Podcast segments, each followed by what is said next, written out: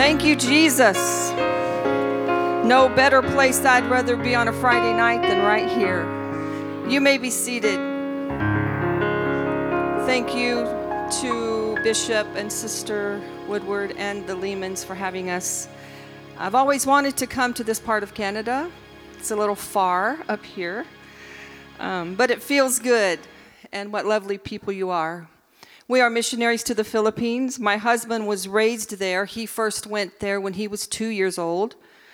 I went in 1996, but I actually became a better missionary than him because he knew all of the dangerous things and all the foods not what to not eat and I didn't really care. I wanted to have fun and learn the culture and I had a blast and I'm bigger than any of them, so I felt safe.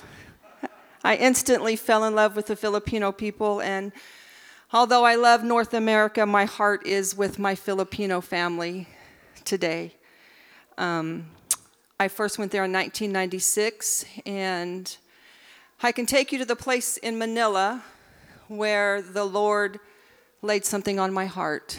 At that time, our children were, our boys were seven, and our little girl was six, and there were children begging at our window the ages of our children these children were dirty and hungry, and obviously nobody was taking care of them. And I felt at that time the Lord said, Do something about it. A lot of people go to countries like this and are changed for a minute, and I have been guilty of that in the past. But I felt at that time the Lord said, Build an orphanage. Well, that was in 1996, and I didn't do it for a very, very long time. Life happened and different situations, and it wasn't until our cancer journey that we had to walk through a couple years ago that something got in my spirit and I got a fight. And I remember what God told me to do in 1996. And my husband looked at me one day and he said, If I don't have to die in this hospital and the doctors are wrong and we get to go back to the Philippines and do what we're called to do, we're not going to allow fear to stop us from doing something God has called us to do.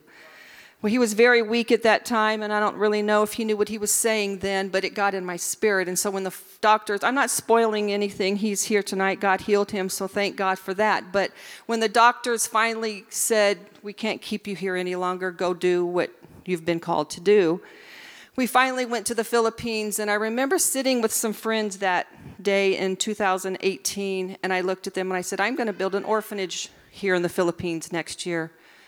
And it kind of shocked him because we hadn't really talked about it, and it is kind of a big deal to do. And so they said, We're going to pick you up tomorrow and we're going to drive you one and a half hours south of Manila and we're going to show you something. And so they did. They drove us to this beautiful province outside of Manila. And I'll never forget driving up on this property they said in 1996, the Lord told us to buy this property and that a ministry was supposed to come to us and we're to give this property to this ministry. And they said, nobody ever came. I said, well, that was me, sorry.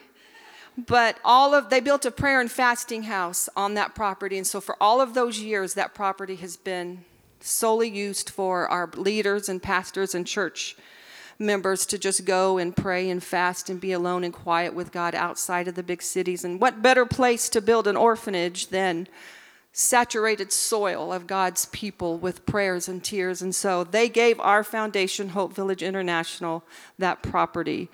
And then we started, and then COVID hit. COVID didn't take God by surprise, it did us. But even through COVID, we were able to build some um, projects that we wanted to build there, and our contractor died, and so we've had a lot of setbacks. But I'm here to tell you tonight, I'm going to show you a video. At the end of the video is an update on what God has done, but I'm going to tell you a little bit about the video that I'm going to show you. In this video I'm about to play for you, there's a little boy named Alvin. He lives in a place that factors into the story of the great Philippine revival many years ago. It's called Smoky Mountain. 53 years ago, the first converts in the church in Manila came from this exact spot called Smoky Mountain. After two years of fruitless labor, the first breakthrough came from this place. As unlikely as it seems, the fourth largest slum in the world gives birth to one of the greatest revival this world has ever seen. It's called Smoky Mountain. It's where outcasts, misfits, and lost causes became the greatest evangelists this world has ever seen. So enjoy the video. Thank you for having us. God bless you.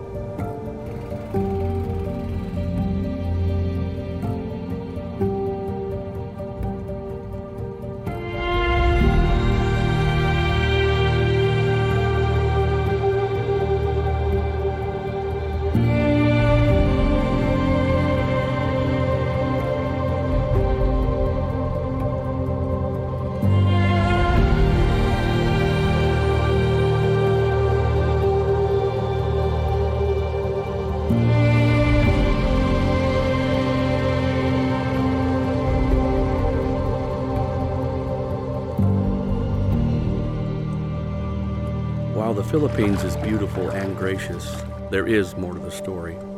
We didn't go there for the beauty, we went there for the millions left behind. The Philippines is a nation of 110 million people spread across 7,000 islands. Metro Manila has over 20 million people. We could say a lot about the city we love, but for the purposes of this video, there are approximately 3.5 million homeless, of which 1.5 million are children.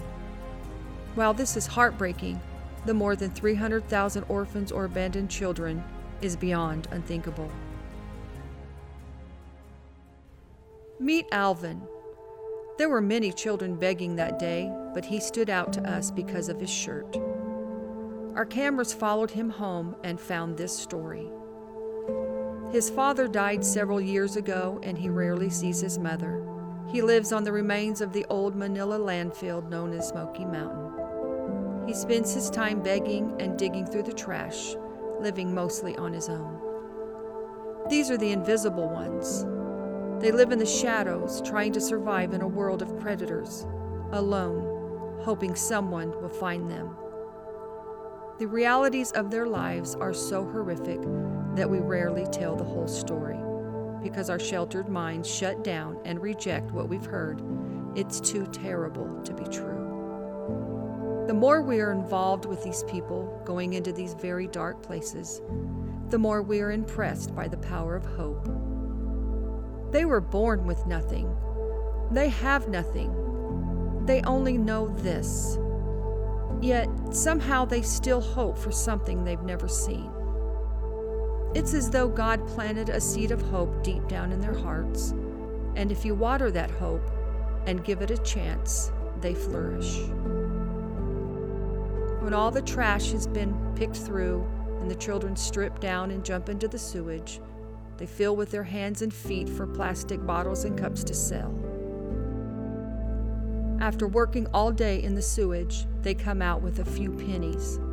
They should be going to school beginning a life with hope for tomorrow.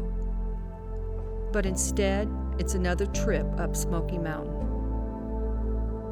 Could it be that Alvin finds the courage to keep on climbing this seemingly hopeless mountain every single day because somewhere in his little heart he believes that help is on the way?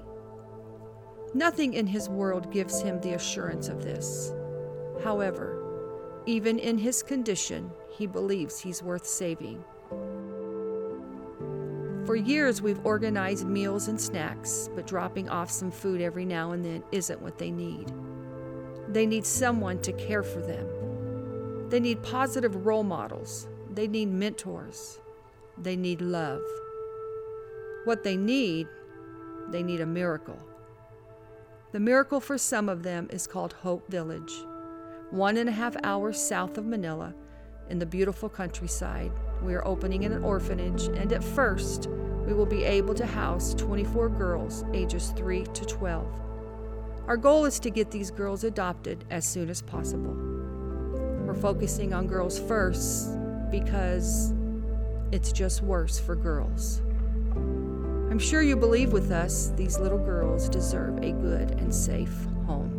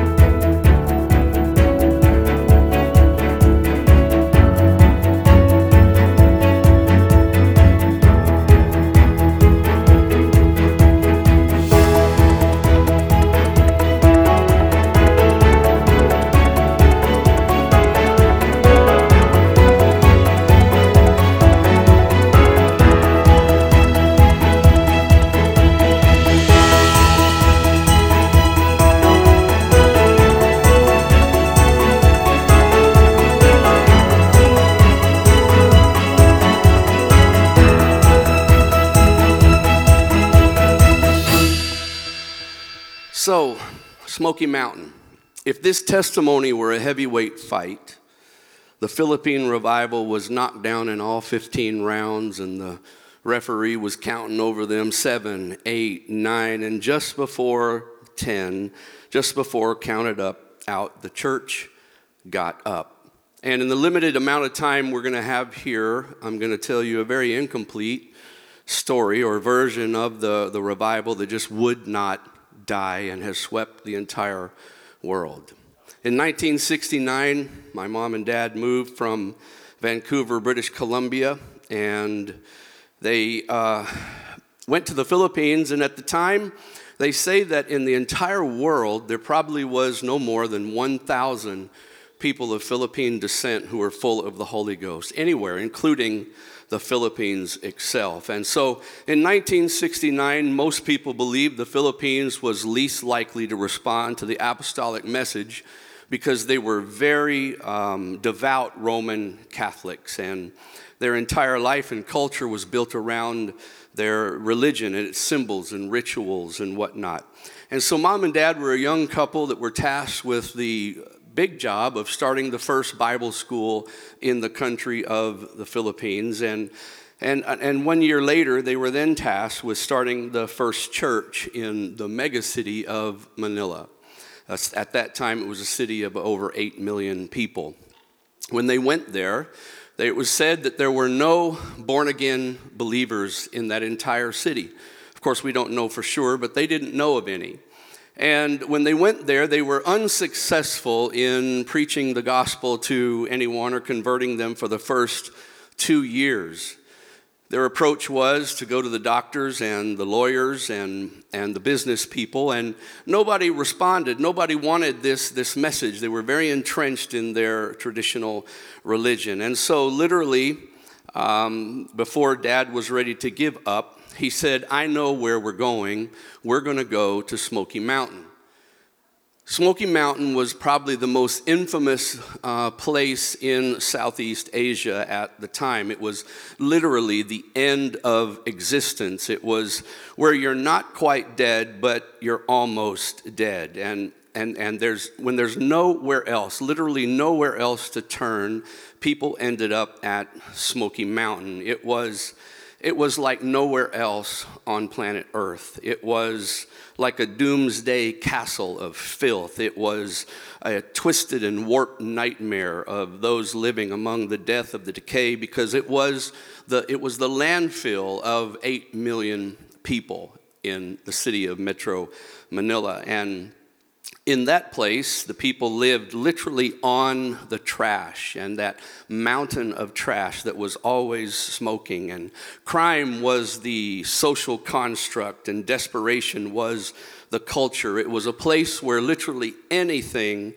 goes, and no one was ever held accountable unless there were vigilantes inside that community that took care of it. The police didn't dare to come to bring law and order. They, they, they didn't dare and they didn't care either. The politicians ignored this. In fact, the video we were going to show you starts out with all these beautiful pictures of the Philippines because it really is a beautiful country, but we've gotten criticism from people because they've said, Why are you showing these, these pictures and this video? Because it makes, it makes it look bad. But the reason we do is because it's there, it's real, it's where, it's where tens of thousands of people live. And so it, it's a place of concentration of viruses and bacteria and diseases and hopelessness. And, and, and the dead, when they died, they, they laid where they died and they were just covered up by the next layer of trash. And, and, and there was no funeral, it was the cemetery of the poor. If you've ever seen a family crawl out of a hole in that mountain of trash, it is an image you can never scrub from your, your mind. And, and they, they find almost anything organic out of the trash and they throw it into a boiling pot, whether it's decaying or rotten or what not. And, and after it boils for a while, they feed it to their family. And so that is Smoky Mountain. Smoky Mountain was to be a place that the gospel was on display. Because if God could save them and turn their life around, God could change anybody's life. And so we came from Canada, beautiful British Columbia, and we went to that city. And, and dad said that when I was um, two years old, that for, for my first year, my favorite saying was, I smell something everywhere we went. It didn't smell like Vancouver. It didn't smell like the beautiful Northwest. And I would, I would just turn up my nose and I'd say, Dad, I smell something. And Dad said, Before we give up, we're going to Smoky Mountain. And so they brought their Sheaves for Christ Volkswagen van up into that, literally drove into the mountain of trash. And they opened up the doors and they said to the children who congregated there, they said, If you'll come to church, we'll feed you. And of course, they filled up that van and they would go day after day and they would find the same children if they could. And as time went on, the children began to evangelize their, their parents and they started to come. The parents started to come.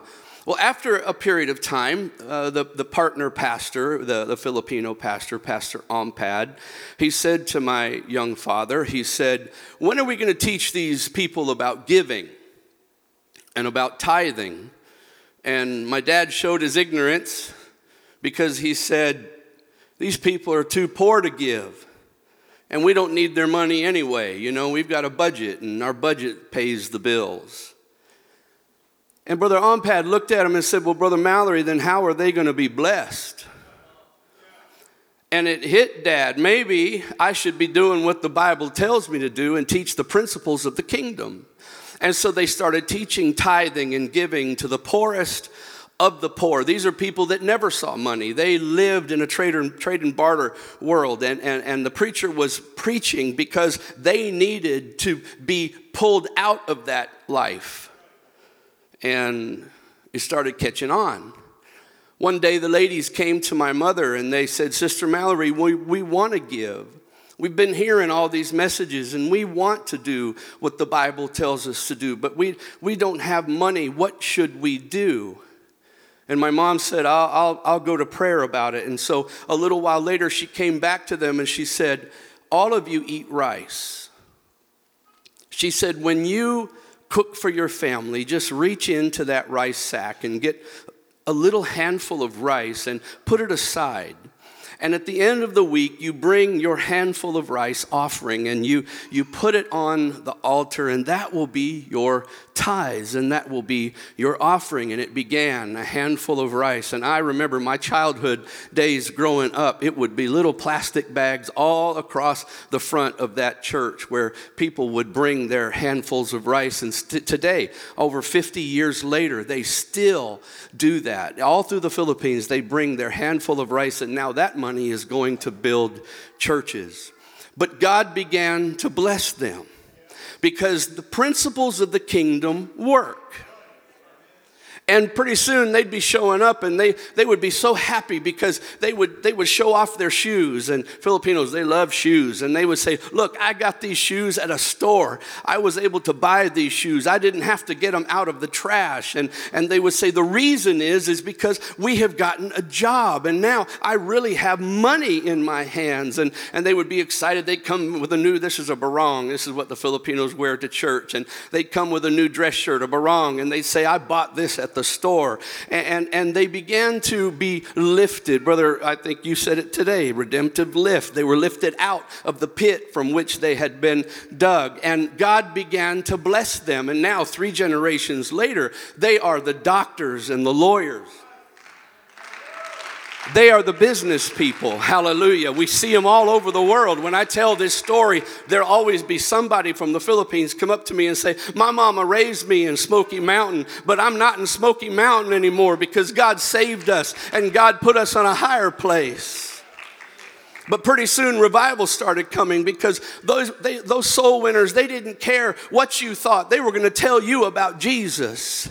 And the first service came where a hundred people were filled with the Holy Ghost in a single service. Now you got to think about this. There were not a single convert for two years. In 1968, the year before mom and dad went, there wasn't a single person baptized in Jesus' name. And now they have a service where 100 are filled with the Holy Ghost. They said it can't get get any better than this. But those people kept winning souls. And then there was a service where 300 were filled with the Holy Ghost in a single service. Hallelujah. And then they rented a big auditorium one day, and Sister Bobby Shoemake was on the piano, just like that, playing uh, just instrumental. There was nobody exhorting, there was nobody giving direction. And the Spirit of God fell on that congregation. And before it was over, 500 people were talking in tongues for the very first time. Hallelujah. But it kept getting better. Praise God. They didn't stop. They kept winning souls. And then there was a service where a thousand people were filled with the Holy Ghost. Can you imagine in one service? What would you do if in this place, hallelujah, 1,000 people were filled with the Holy Ghost for the first time in a single service? And then the day came that hadn't happened since the day of Pentecost. 3,000 souls were added to the church in one service in one day because they all, hallelujah, everybody began to speak with other tongues that was in that auditorium, and 3,000 people were filled with the Holy Ghost in one service. And then 5,000. And then 10,000.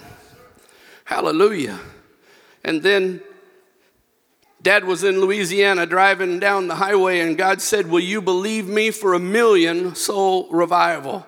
And, and, and dad said, Yes, Lord, I believe. And he started preaching it everywhere, and, and, and it just took off. Things really took off, and entire families were converted, entire villages were being swept up by the Holy Ghost. It was a tsunami that was sweeping across that country. And by 19, 1985, uh, the United Pentecostal Church was the fastest growing religion in the entire country. Hallelujah. They said these Filipinos don't want this. You go look now and see if they want it or not. Praise God. Wherever you go and they're Filipinos, there's revival.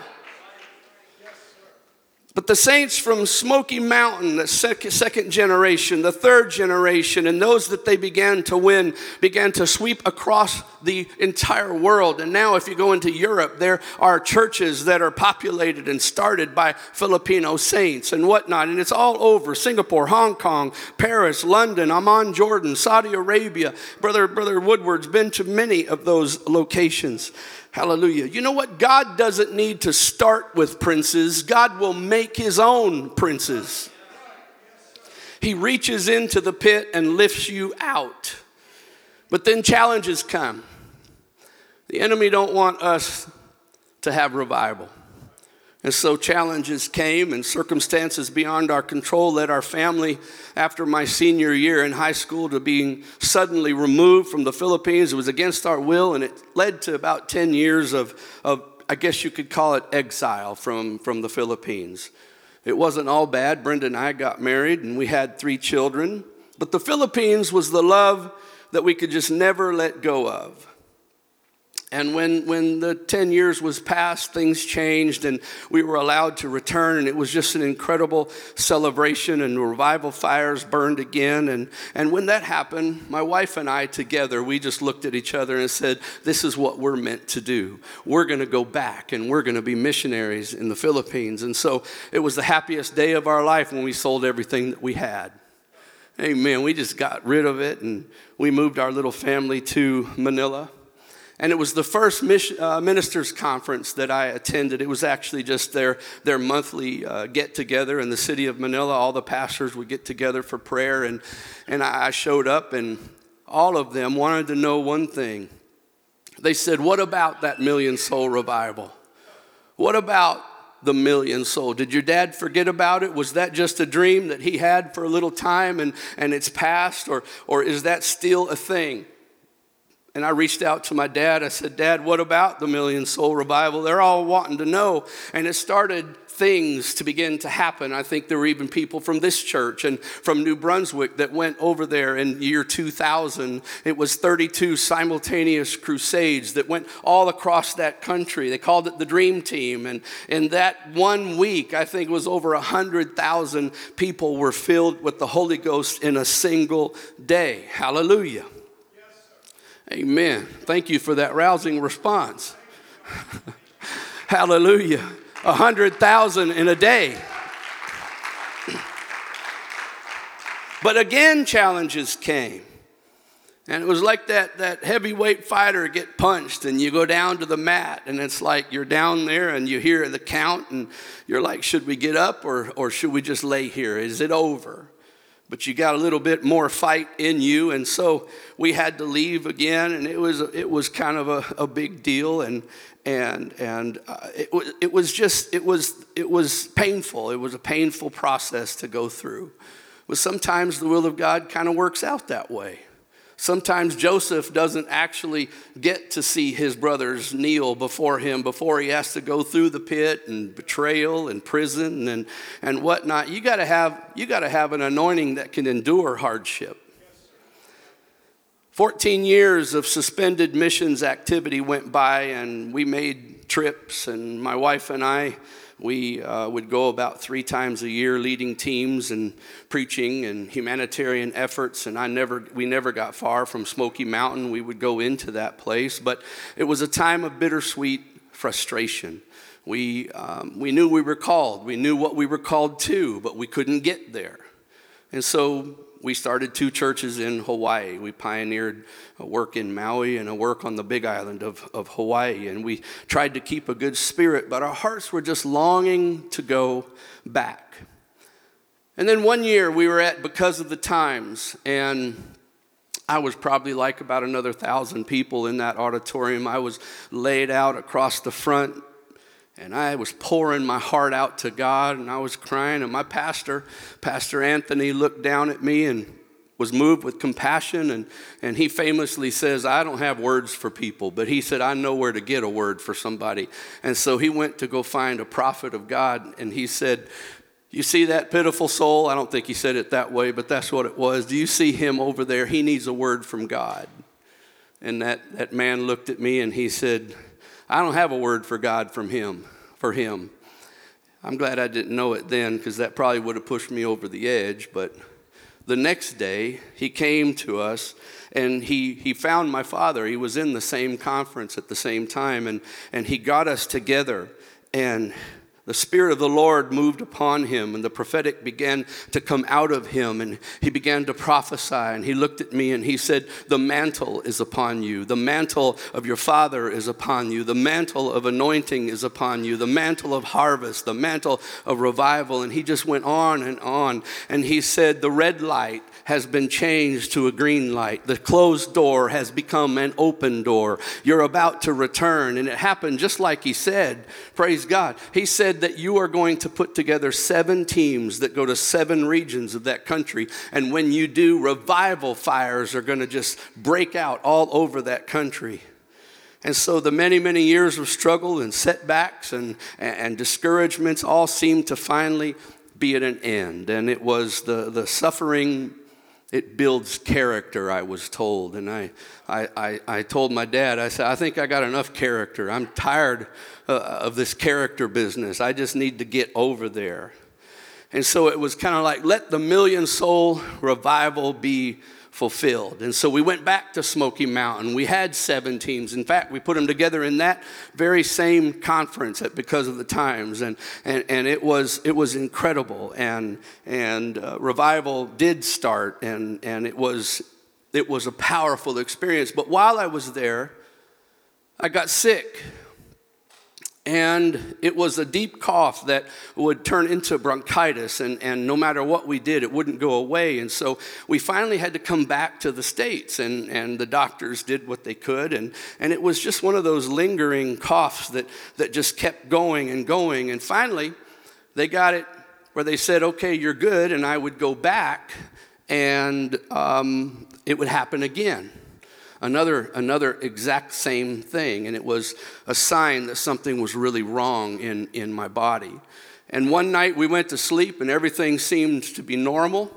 And woke up the next morning, and my wife looked at me with alarm, and she pointed right here at my neck, and she said, Jeff, what is that? And I felt of it, and it was like a, a large goose egg. And we went to the doctor, and the doctor said, Well, good news, it's not cancer. Everybody knows cancer don't grow overnight.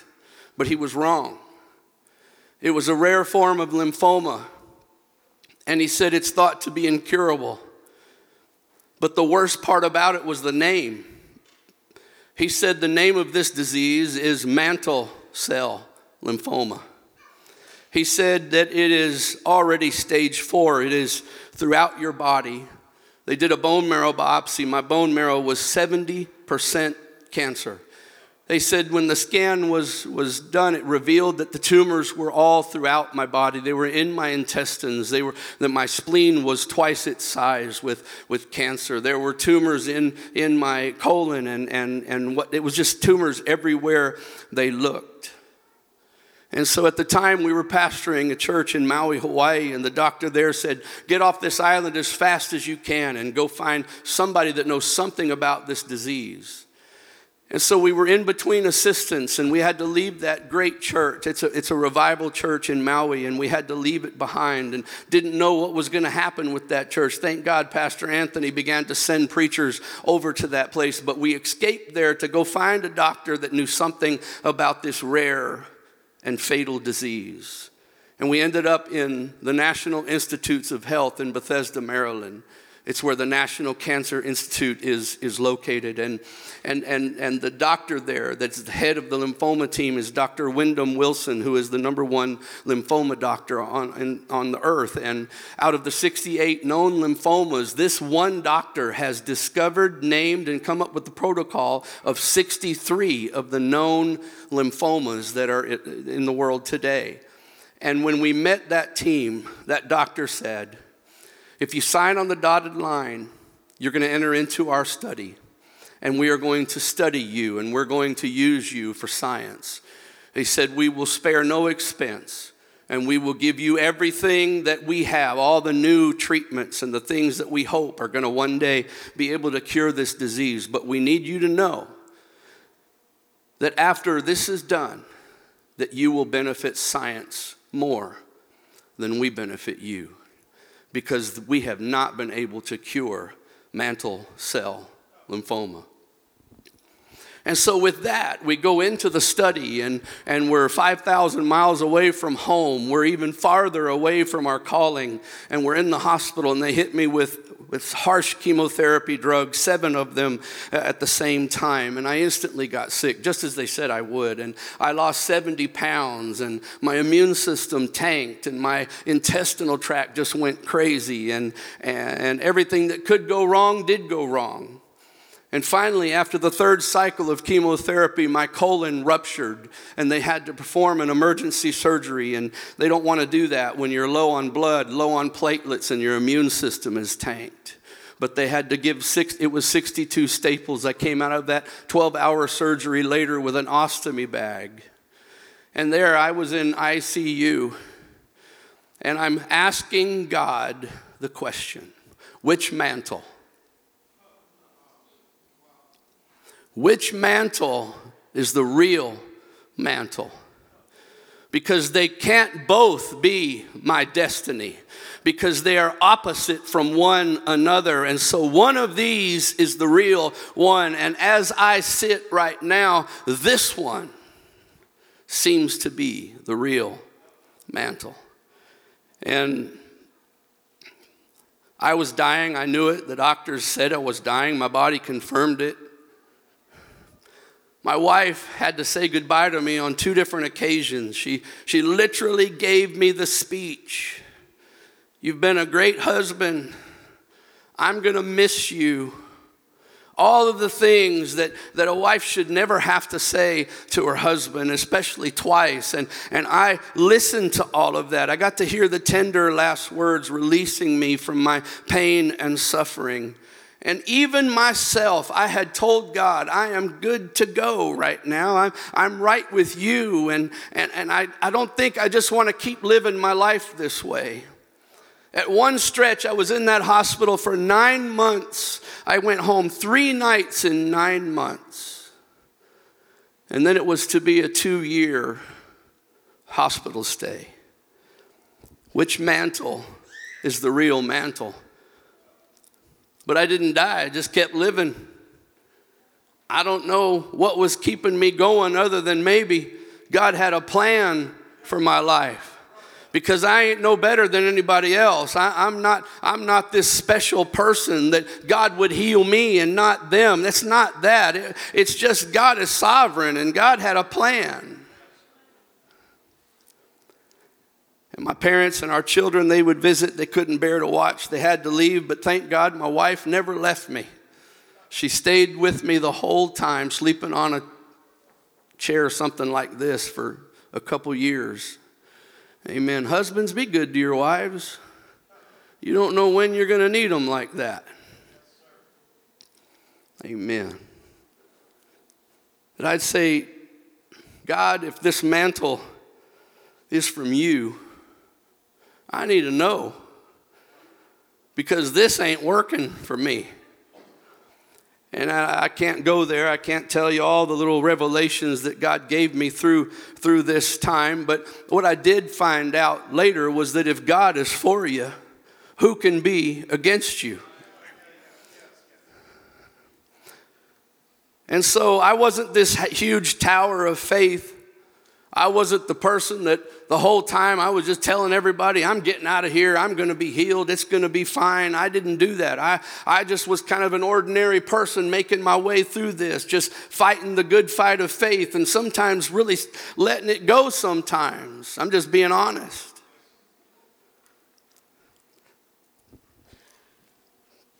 I began to change and I needed to change. Something in me was dying and it needed to die because God had been trying to use me for years. And the reason I wouldn't get there or do that or obey Him was because of fear.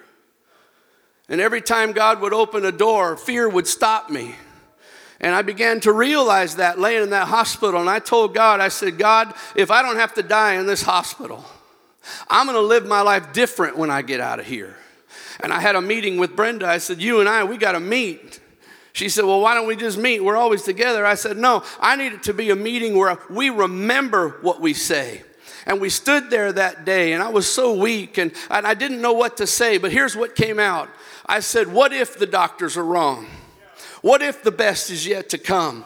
What if I really do have an anointing? What if the mantle is upon me? What if we're going to go to the Philippines and, and all the dreams that we've seen, what if they really are going to come to pass? And I said, Brenda, between you and me and God, if God lets me live, I'm not going to let fear stop me from walking through a door that God opens in my life. From then on, I'm just going to live radical. And I want you to know, hallelujah, that God healed me. The doctors gave up on me, and I've got to hurry because I'm going somewhere. But the doctors gave up on me. They brought us in on Valentine's Day, and they said, It is over. It's time to go home and die. There's a tumor on your liver at the bile duct and it's growing fast. If it grows any, any more, it's going to shut off the function of your liver and it's three to five days. That's all you can be guaranteed that you have right now is three to five days. Go home, make it right with your family, tell people that have done you wrong, you forgive them, do whatever you got to do because it's over for you. And I want you to know, hallelujah, that it ain't ever over if God is in it. And the story of how he healed me is a dramatic thing, and I don't have time to go into it, but he healed me in a church in a church altar. And it was an atheist doctor that had to present me with the news the cancer is gone. Science has no explanation for it. We don't understand where it went. We don't know why you're cancer free but go change your world. While i was in the hospital there was a place, and I remember I was in a situation much like that where Brenda handed me the phone and I had a text message from the Philippines. And it was yet another from the same place. It was a place called Damolok. And Damolok was calling, saying, You've got to come. And I'm like, I can't come. If I could, I would. Well, I prayed about it. I said, We'll come. But I found out later the reason we'd never been there is because their industry in that place is kidnapping for ransom. That's their business. If a foreigner wanders into their, their world, they kidnap you. And if you don't have $6 million, they video you on YouTube with your head rolling. But I said, I'll go if God will let me out of here. And the Lord called my bluff. You're healed, now go. When the doctors finally released me, Brenda and I, we bought a ticket for the island of Mindanao and the, the city of Davao. It's a safe city. When we landed there, the pastors were shocked that we had taken them up on it.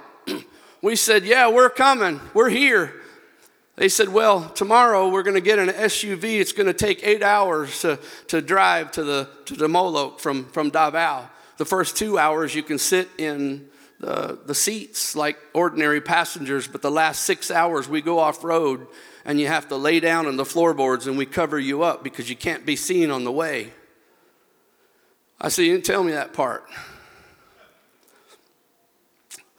But before we could go, the Lord provided another plan. Another guy came to us and said, You won't survive the drive. I'm going to donate you a chopper. I said, I like that plan. Instead of eight hours, it's going to be 30 minutes. Okay, I've never been in a chopper. I'm ready. He said, Before you go, though, you're going to cool your jets for about two days because we're going to mobilize the 73rd Battalion of Army Rangers, and they're going to go into Damolok and set up a 10 kilometer perimeter so when this bird lands, it won't get shot out of the air. I said, Wow, that's cool. I didn't know you could mobilize the military. And so two days later, we got in that bird, and the next picture shows that we're flying over, and I saw, yeah, there are no roads. I mean, it's, it's very mountainous. Look at the next picture.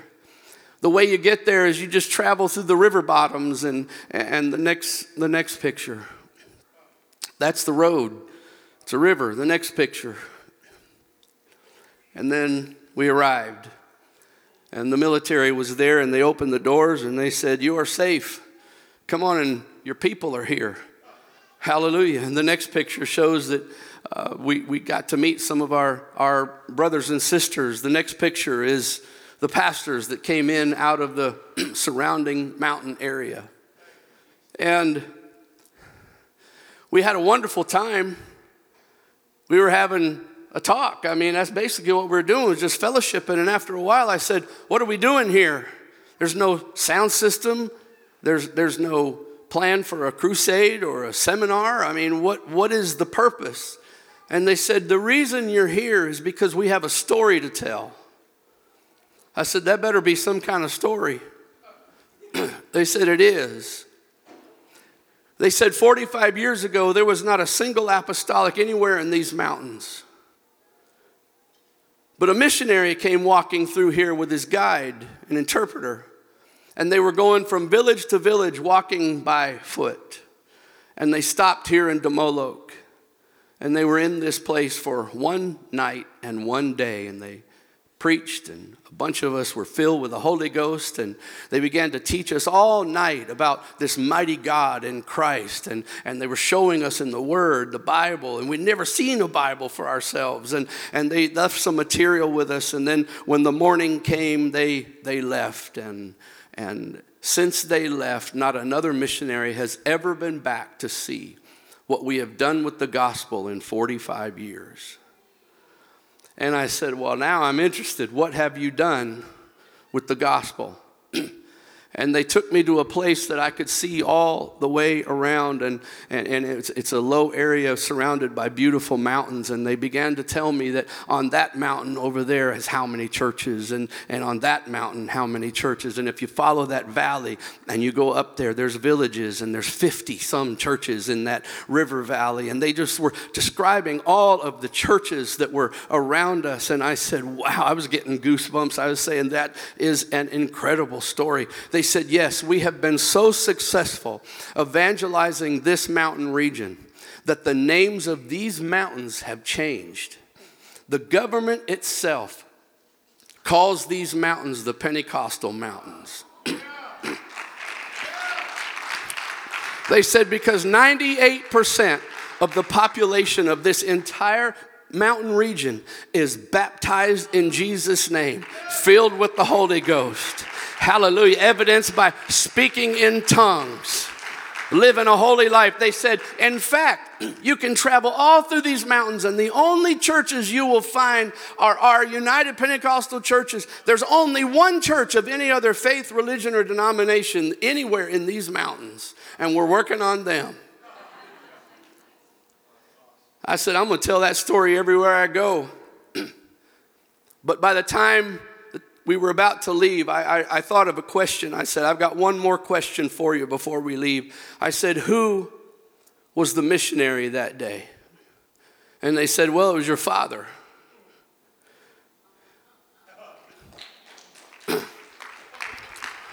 that was him on that trip walking through the, the cobra uh, infested razor blade grass, dodging the militants and whatnot. He got shot at, he got sick, he, he sacrificed for that. And here I am in a chopper. Flying back. And I'm telling, I'm talking to fear at that point. I'm saying, Fear, I'm so glad that I didn't let you stop me from walking through this door. Hallelujah. Because on the other side of the door, it wasn't danger, it was this experience that you had been preparing for 45 years. Since that time, we have been able to meet the president not just a few times, but quite a few times. And now the president likes my cooking and calls us. He just called us in April. You need you to cook for us. We have 200 dignitaries coming. And so his people reached out to us and said, We want your crazy American food. And I'm sitting there with the president one day, and he's telling me all the stories of his life and, and how he's going to turn the country around. And while he's sitting there talking to me, I'm just saying, Yeah, hallelujah. They told me it was over. They wrote me off, but it is incredible what all has happened in my life since they wrote me off. The best really has come, the anointing really is here. And I want you to know that in that country today, they say there are over 1 million apostolics who have been filled with the Holy Ghost, baptized in Jesus' name. Hallelujah. And they're all over the world. And then we start the orphanage. And it has been one miracle after another. We're going back October 12. We're going to finish that thing. Our contractor died of COVID in the middle of construction, and we had to put a pause on the two story big building that you saw there. But we got 30 people working there right now. And we're going to put the doors in. We got to put the windows in. It's going to take us about $9,000 to get the plaster and the paint on the outside of that building, but we're going to finish. Hallelujah. And there are going to be 24 little girls. They're going to have a home and we're going to take them out of Smoky Mountain. We're going to take them out of those other places and we're going to put them in a home and it's going to be an adoption center. It's incredible what has happened. If there's anyone here that you feel you're just looking at the end of the road, I want you to know that the best is yet to come. That the enemy doesn't write your story, he is the author and the finisher of our faith. Amen. Let's all stand.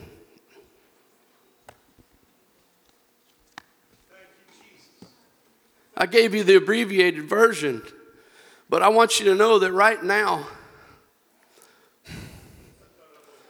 if a door opens, we're walking through it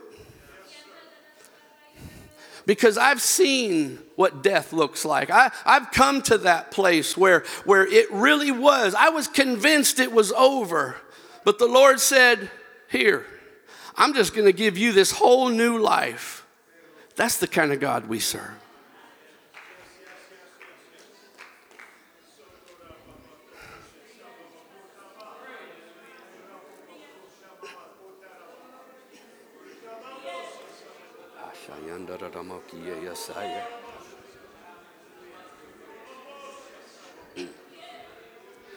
Hallelujah, hallelujah, hallelujah. Hallelujah, hallelujah, hallelujah. Hallelujah, hallelujah, hallelujah. Hallelujah. What if it ain't over? What if the best is yet to come? What if you're about to get another level of anointing in your life? Hallelujah. What if God's about to open that door that's going to lead you into a new dimension in your ministry? Hallelujah. Hallelujah. Hallelujah. Hallelujah. Hallelujah. Hallelujah. Is there anyone here you need a miracle?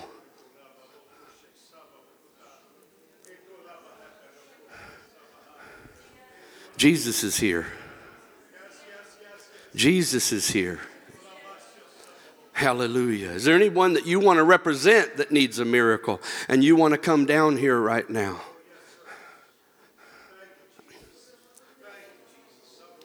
Hallelujah. It was in an altar just like this that the doctor said it was over and we went to church. Hallelujah. Nobody laid their hands on me. There was, there, was no, there was no ceremony to it. It was just the presence of God. And I felt it hit me at the top of my head and it began to burn all the way down through me.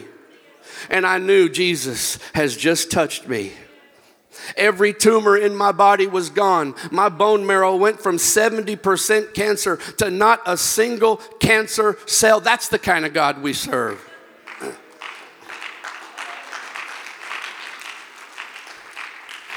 Hallelujah. Lord, in the name of Jesus, God, I speak healing in this place. I speak deliverance. God, you're the chain breaker. Hallelujah. Lord, we pray that you would move in and that you would shake up the demonic world that is working against these people. We pray that you would bring them out, set them free, tear down the strongholds, bind the strong man in Jesus' name. Deliver. I pray against the spirit of cancer. I pray against the spirit of diabetes and liver damage and bone pain. Lord, in the name of Jesus, I speak against pain right now in Jesus' name. That's it.